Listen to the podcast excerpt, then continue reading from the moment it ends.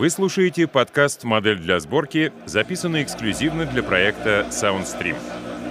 Новые подкасты «Модель для сборки» слушайте в мобильном приложении SoundStream, а также на портале www.soundstream.media.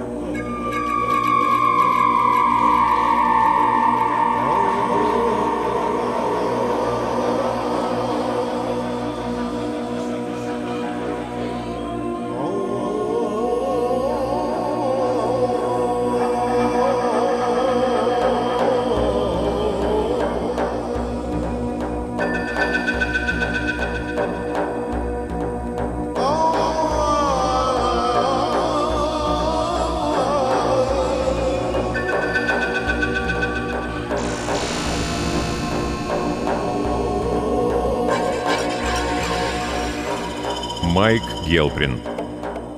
Счастливчик.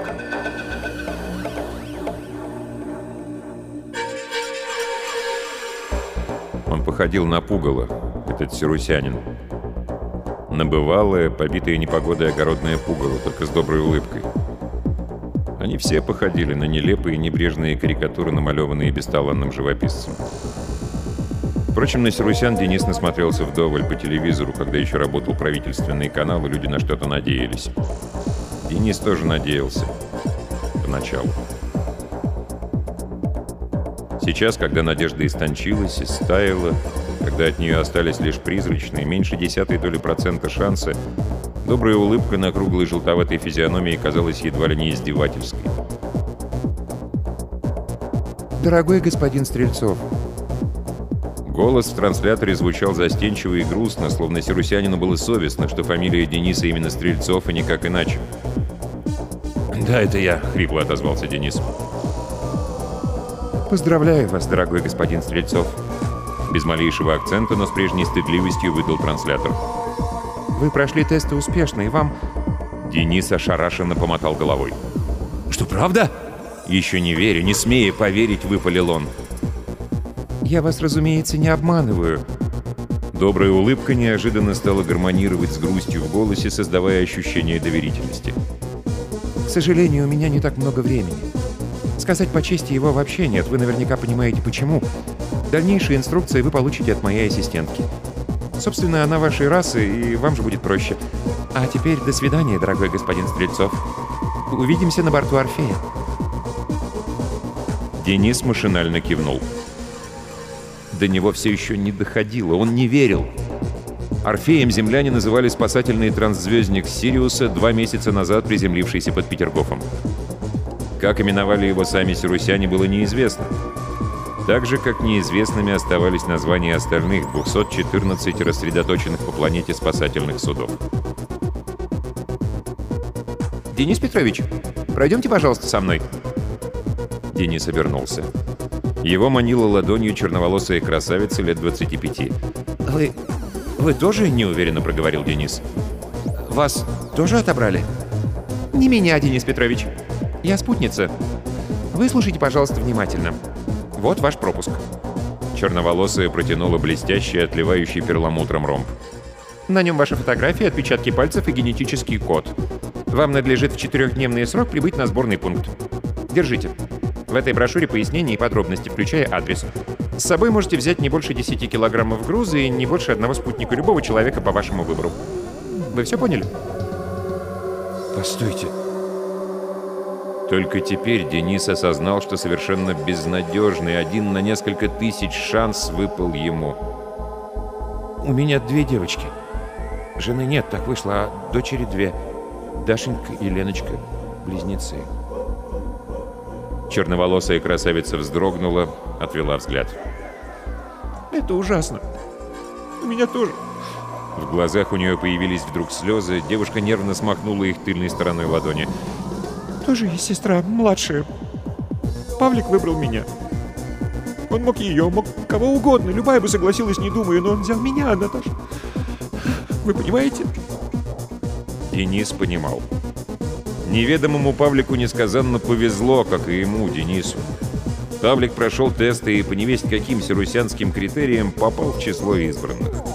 Он явно был одиноким и бездетным, этот Павлик, и из тысяч, а то и десятков тысяч желающих выбрал себе спутницу. Денис тоже одинок, только вот его одиночество иного рода. Пять лет назад Вера от него ушла, сбежала со скрипачом-виртуозом с мировым именем. Можно сказать, упорхнула, оставив с годовалыми близняшками на руках.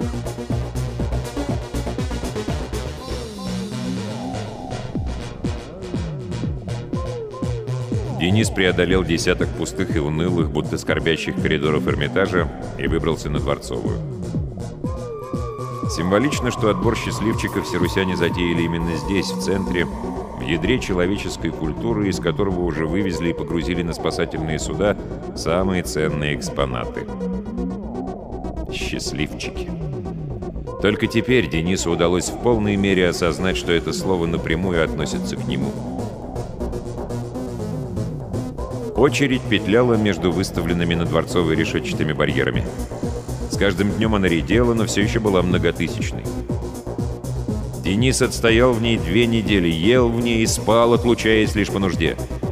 Потерять очередь означало упустить шанс на жизнь, пускай ничтожный и мизерный, но какой есть. Денис в этот шанс напрочь не верил. Он и пытаться бы не стал, если б не мама. «Ты должен!» — настойчиво раз за разом повторяла она. «Обязан! Один шанс на тысячи соискателей, ты должен его взять, будь он даже один на миллиард!» Сирусянские транспортники должны были вывести с Земли 2 миллиона человек. Тех, кто по результатам тестов был признан годным для сохранения человеческой цивилизации на новой родине с последующим возрождением ее на старой. О том, когда это возрождение произойдет, сирусяне умалчивали. А скорее всего, не знали сами. Просчитать последствия надвигающейся катастрофы им, видимо, оказалось не по плечу. Денис быстро зашагал к Дворцовому мосту. Ему предстоял не близкий и нелегкий путь на Охту, через забитые бандами мародеров, насильников и убийц, отчаявшийся, готовящийся к всеобщей гибели город. Костяшками пальцев Денис потрогал рукоятку боевого ТТ за пазухой древнего, обмененного на золото, когда на бессмысленные и бесполезные нынче драгоценности можно было еще что-то обменять. Надвинув на глаза капюшон, Денис ступил на мост. Необходимо живым добраться до дома, остальное сейчас не важно. Упрятанный глубоко в карман сирусянский пропуск станет подорожной на тот свет, если бандиты его обнаружат. Не от того, что пропуском удастся воспользоваться, а попросту от злобы, зависти и безнадеги. Дениса передернуло. Он отслужил два года в десанте, но стрелять в людей ему не приходилось. Плевать! Если придется, он будет стрелять, без раздумий, потому что в кармане он нес теперь жизнь одной из девочек. Денис сбился с ноги, его замутило. Недавняя радость ушла, скинула, как не бывало. Одной из девочек. Одной из двух. Жизнь второй не уложилась в неведомые каноны сирусянской этики. Окажись на их месте мы... Денис выругался вслух грязными, матерными словами. Он не знал, как поступили бы земляне, окажись они на месте незваных спасителей. Усилием воли он заставил себя сконцентрироваться и мобилизоваться. Добраться до дома сейчас это главное. В городе не ходит транспорт, не работают предприятия, учреждения, вообще ничего не работает. Полиции нет и уже не будет, и законов никаких нет, кроме одного — Прожить оставшийся месяц любой ценой и за этот срок урвать от жизни как можно больше. Опасливо сторонясь редких прохожих, Денис пересек мост и двинулся дальше по набережной. Соваться сейчас в узкие разбойничьи переулки питерского центра было равносильно походу за собственной смертью. Мимо подчистую разграбленных магазинов, мимо вывороченных из цоколей завалившихся фонарей — Мимо обгорелых автомобильных останков Денис размашисто шагал вдоль гранитного парапета. «Помогите! Пожалуйста!» Денис вздрогнул, обернулся через плечо. Из подворотни ему отчаянно махала белой тряпкой женщина с младенцем на руках. Денис остановился. Идти на помощь было нельзя, что бы там ни стряслось.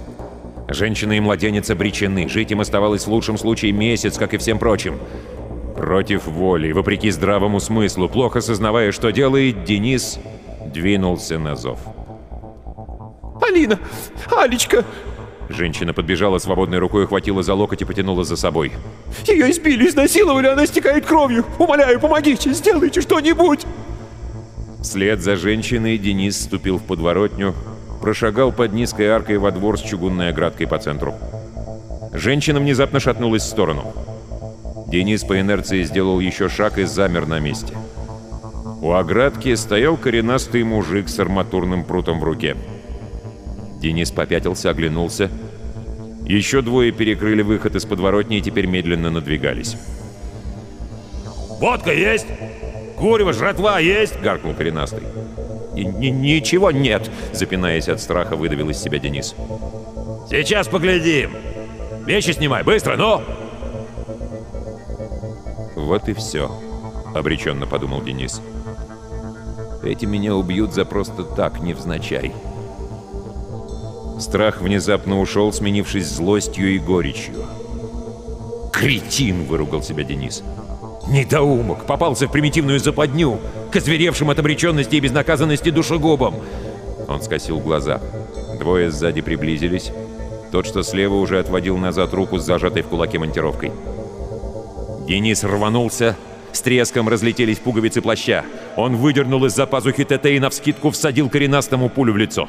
Шарахнулся вправо, двое оставшихся удирали через подворотню на набережную. Денис выстрелил им вслед, промазал и развернулся к пятящейся от него наводчице с орущим младенцем в руках. «Ее надо пристрелить!» — думал он, глядя поверх ствола на ставшее мучнистым, перехосившееся от страха лицо. «Вместе с ублюдком, иначе...» Он не додумал. Сплюнул наводчице под ноги, резко сунул ТТ за пазуху и скорым шагом двинулся прочь.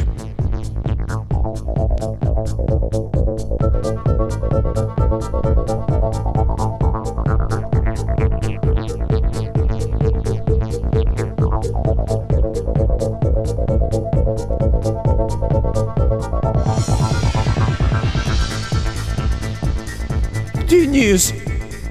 Мама стояла в прихожей, губы у нее дрожали, тряслись старческие венозные руки. Через месяц мамы не станет, и Веры не станет, и ее скрипача, и... Денис закусил губу, шагнул к маме, обнял, прижал к себе. «Мне повезло», — выдохнул он, и мама дернулась у него в руках, запрокинула лицо. «Ты... ты... тебе...» «На, смотри!» Денис выудил из кармана сирусянский пропуск. Мама охнула, мотнулась к стене, тяжело опустилась на ветхий плетеный стул и заплакала. «Это я от счастья!» Сквозь всхлипы пробормотала она. Дениса передернула.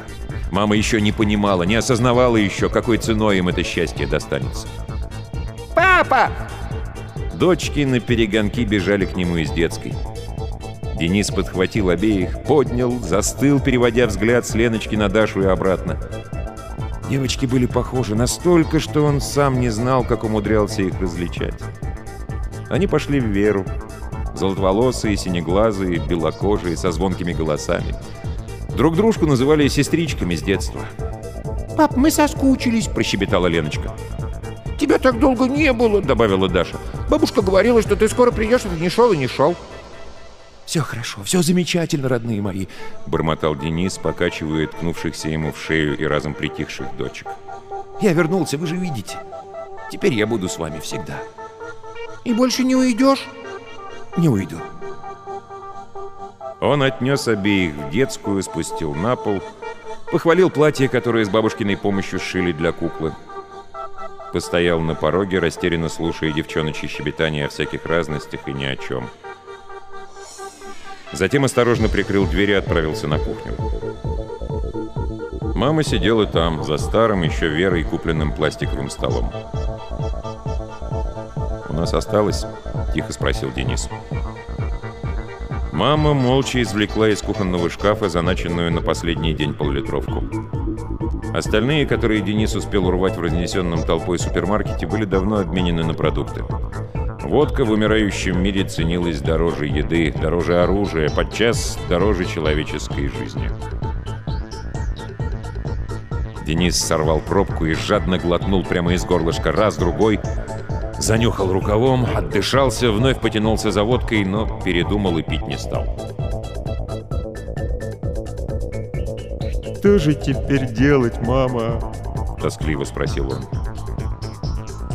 Она не ответила. Слезы вновь потекли у нее по щекам, но теперь плакала мама не от счастья, и Денис понимал это и сам заревел бы с ней на пару, если бы умел. «Тебе придется выбрать». Мама говорила с трудом, она будто на силу расставалась со словами. «Леночку или... или...» Мама всхлипнула. «Или Дашу».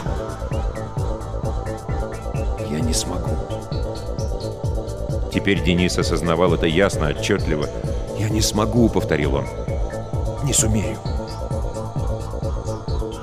«Я останусь здесь с вами». Мама перестала плакать. Она помолчала, глядя в пол, потом сказала глухо. «Сможешь. Одна из твоих дочерей должна жить».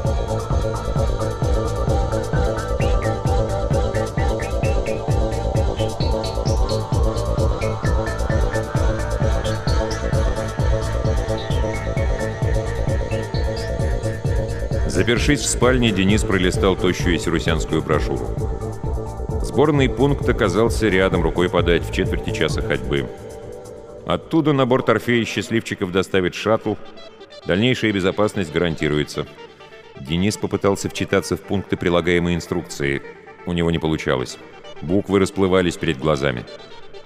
Денис отшвырнул брошюру прочь. Полгода назад был обнаружен стремительно надвигающийся на Солнечную систему метеоритный поток.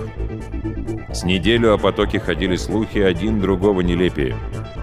Слухам Денис не верил.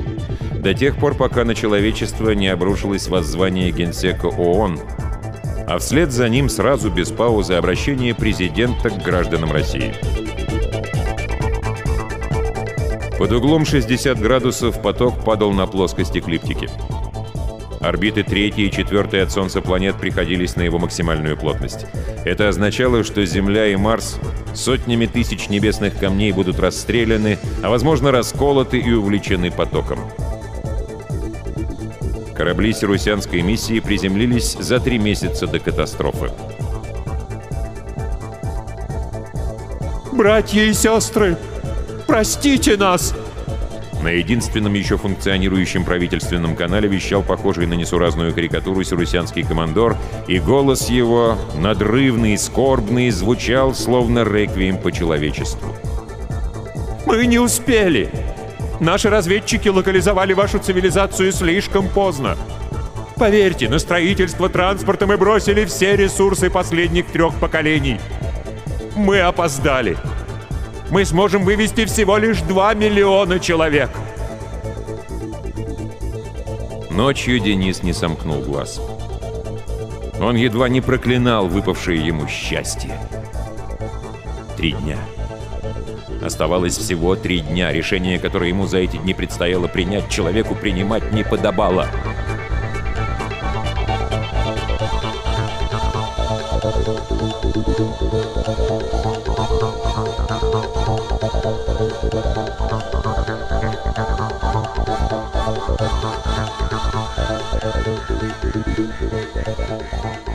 На утро пришла Вера. Денис встретил ее на пороге, молча посторонился. С минуту, давя подкатывающие к горлу спазмы, смотрел на скачущих от радости вокруг Веры близняшек. Затем, ссутулившись, двинулся на кухню. «Это я ее привела», — поджав губы, сказала мама. «Пожалуйста, выслушай ее. Она мать». Денис не ответил. Он вспомнил, как рвал на куски развешанные по стенам спальни веренные афорты и сангины. Уничтожал, искоренял их, навязчиво думая при этом, что убивает любовь. Дорогущие билеты на концерт скрипача-виртуоза, всклокоченного лупоглазого, похожего на удивленную стрекозу недомерка, Денис купил сам, подарок на Новый год. Пойти на концерт он, однако, не смог, помешал очередной аврал на работе. Денис втихую порадовался тогда. В театре и на выставке он сопровождал Веру редко и неохотно, всякий раз мечтая поскорее отделаться. «Ты работящий, надежный, правильный. Ты прекрасный отец», — сказала однажды пришедшая навестить девочек Вера. «Но видишь ли, ты заурядный. Обыденный, некреативный, неспособный на дерзание, на полет». Денис тогда не стал возражать. Заурядный и некреативный? Пускай. Зато у него две дочки, которых он любил самозабвенно и считал за счастье постоянные гастроли по заграницам, куда Вера моталась со своим недомерком. А Даша с Леночкой остались с ним и переехавшей к нему мамой. «Денис!» Он скинул голову. Вера стояла в кухонных дверях, привалившись плечом к косяку. Мама поднялась и, молча, неслышно ступая, вышла. «Уходи», — глухо сказал Денис. «Ты должен...» Бесцветным, невыразительным голосом отозвалась Вера. «Обязан спасти одну из них». Кровь бросилась Денису в лицо. «Должен и обязан, говоришь?» Из последних сил сдерживаясь, переспросил он. «А как насчет тебя?» «Сирусяне мне отказали». «Денис, наша дочь...» «Наша дочь?» Уже не сдерживаясь, рявкнул Денис. «Какая из двух, а? Что я скажу ей, когда она спросит, папа, где сестричка? Скажу, Дашенька, я убил Лену, и поэтому ты жива? Или, Леночка, твой папа ради тебя убил Дашу? Тебе будет трудно, Денис. Очень трудно, почти невозможно, но ты... Иди отсюда! Оборвал Веру Денис. Убирайся! Я не хочу, не желаю больше тебя видеть! После того, как за Верой захлопнулась дверь, он с минуту сидел, закрыв руками лицо. Затем вскочил, метнулся из кухни в детскую. Леночка увлеченно наряжала куклу. «Где?» — подступился к дочке Денис. «Где Даша?» «Сестричку взяла мама», — испугалась Леночка. «Погулять. А мне велела...» Денис не дослушал, бросился в прихожую. Мама стояла, раскинув руки, с собой перекрыв дверной проем. Денис отшвырнул маму, по лестнице скатился на первый этаж, вырвался из дома наружу. Догнал Веру, выдрал Дашину ручонку у нее из ладони. Размахнувшись, наотмашь хлестанул Веру по щеке. «Ты мразь, сука!» – заорал ей в лицо Денис. «Гадина, пошла вон, крыса! Еще раз придешь, убью!»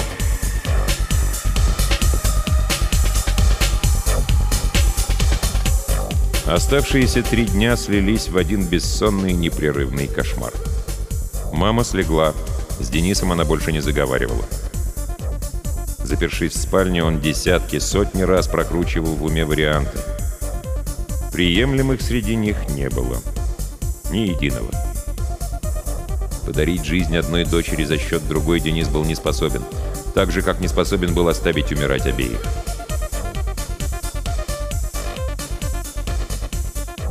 Утро последнего дня он встретил на пороге детской. Близняшки безмятежно спали в одинаковых позах. Золотистые локоны разметались по подушкам. Денис долго смотрел на них, затем тихо притворил за собой дверь. На кухне добил из горла полулитровку и вытащил из кармана ТТ. Он медленно поднес ствол к виску, зажмурился и в этот момент раздался дверной звонок.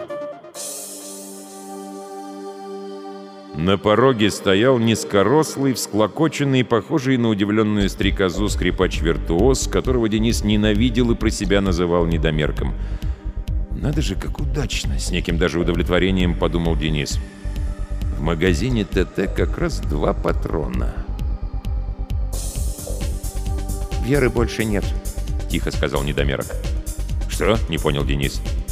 «Где нет?» «Нигде. Вечером она приняла яд». На мгновение Денис растерялся. Смерть бывшей жены для него ничего не меняла, она была нелепа, не более, и главное, она ничего не меняла для девочек. «Зачем пришел?» — каркнул Денис. «Смерти ищешь?» Он навел на визитера ТТ. «Позавчера я прошел тесты», Будто сквозь вату донесся до него тихий голос недомерка. «Взгляните, вот». Денис ошарашенно уставился на блестящий, отливающий перламутром ромб. Такой же, как у него. Вера оставила записку, — тоскливо сказал скрипач. посмертную. Она завещала мне забрать вторую девочку. Что? Что ты сказал? Я хотел взять Веру. Я любил ее, понимаете? Но она... Она... У Дениса закружилась голова. Он схватился за дверной косяк, чтобы не упасть. Ты шутишь? — выдавил он. Ты же можешь... Он не договорил. Этот недомерок мог выбрать себе спутницу, любую. Что ему, до чужого, по сути, ребенка?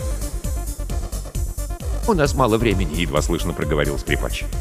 Собирайте детей, быстрее, прошу вас.